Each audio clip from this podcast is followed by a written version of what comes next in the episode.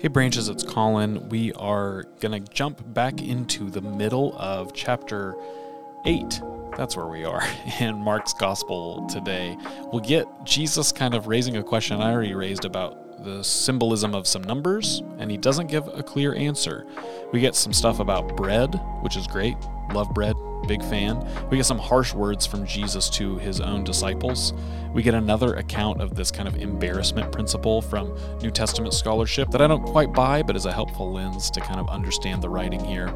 And also, we get again, maybe you're not tired of it yet, maybe it's actually helping keep everything held together, a question about Jesus' identity. Who is Jesus and who does he think he is, his self understanding? Who do others think he is? And what does he want us to do with that information? So we're in Mark chapter 8, starting in verse 14. Glad you're listening today on this Monday. It says this. Now the disciples had forgotten to bring any bread, and they had only one loaf with them in the boat. And he cautioned them, saying, Watch out, beware of the yeast of the Pharisees and the yeast of Herod. They said to one another, It is because we have no bread. And becoming aware of it, Jesus said to them, Why are you talking about having no bread? Do you still not perceive or understand? Are your hearts hardened? Do you have eyes fail to see? Do you have ears and fail to hear? And do you not remember when I broke the five loaves for the five thousand? How many baskets full of broken pieces did you collect? They said to him, Twelve. And the seven for the four thousand, how many baskets full of broken pieces did you collect? And they said to him, Seven. Then he said to them, Do you not yet understand? They came to Bethsaida. Some people brought a blind man to him and begged him to touch him. He took the blind man by the hand, led him out of the village, and when he had put saliva on his eyes and laid his hands on him, he asked him, Can you see anything? And the man looked up and said, I can see people, but they look like trees walking. Then Jesus laid his hands on his eyes again, and he looked in, intently, and his sight was restored, and he saw everything clearly. Then he sent him away to his home saying, Do not even go into the village. Jesus went on with his disciples to the villages of Caesarea Philippi, and on the way he asked his disciples, Who do people say that I am? And they answered him, John the Baptist, and others Elijah, and still others one of the prophets. And he asked them, But who do you say that I am? Peter answered him, You're the Messiah. And he sternly ordered them not to tell anyone about him. So it's almost as if uh, Jesus is kind of answering the questions we've raised about the feeding stories almost right away. We get first a very quizzical, but I think insightful thing from Jesus when they notice they don't have any bread. He cautions them, saying, Watch out, beware of the yeast of the Pharisees and the yeast of Herod. What is he talking about here? Well, let's just think about yeast for a second.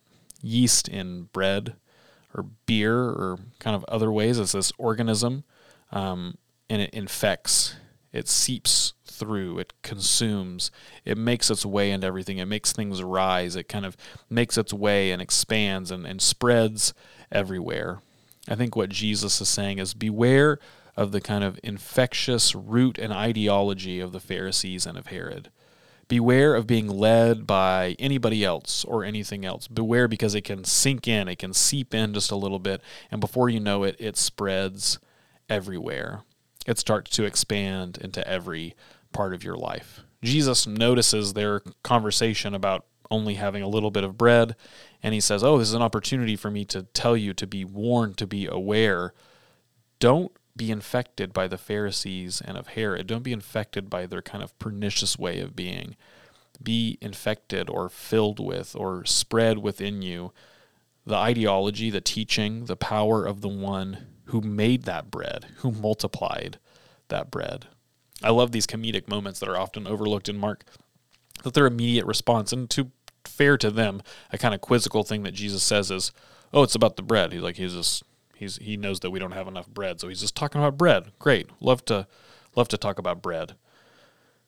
But that's not what he's talking about, really, is it? Though he goes on to berate them, like you guys don't get it. He's like, Yeah, Jesus, you could just be upfront. I mean, you are the Son of God after all. Couldn't you just kind of lay it out clearly for us? But there's some reason he's not. And he's saying, Look, do you you you, you have eyes, you have ears. It feels like a very dad moment. Like you're on your first legs, you know what's going on. Like, why why can't you get this? I'm giving it to you pretty clearly. And he says, How many how many baskets were left over? Oh, 12 the first time, and then seven the second time.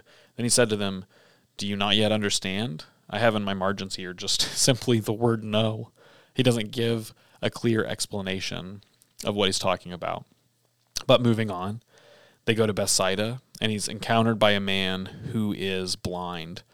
Well, again, you heard me talk about uh, this embarrassment principle. This is a moment that's embarrassing for Jesus, maybe, or for the movement, some people would say, because he tries to heal him. He can't quite see. He doesn't see anything. He sees trees walking, not men. Weird, strange. So Jesus kind of gives it a second pass, and then he can see. And again, he sends him away with the secret just go straight home. Don't go into the village. I don't want anybody to know about this. Again, don't buy the embarrassment principle personally. Maybe you do. Maybe it's interesting to you, at least from a kind of historical, critical standpoint. But for me, this tells us something about the spiritual life now, too. That uh, it progressively happens. Our eyes are opened a little bit at a time. Our encounter of Jesus isn't going to make us perfectly holy or thoughtful or deep spiritually in a moment, but it's going to take a couple of passes. Not because of Jesus' limited power, but because of us, because of our deep blindness, or because of our deep hurt or brokenness, or because of our deep deafness, even. Uh, Jesus, uh, our encounter with him, and has to happen a few times before it takes. That's my own interpretation. Take or, take it or leave it. Take it as you will. But I, I think that says something to us about our present spiritual state.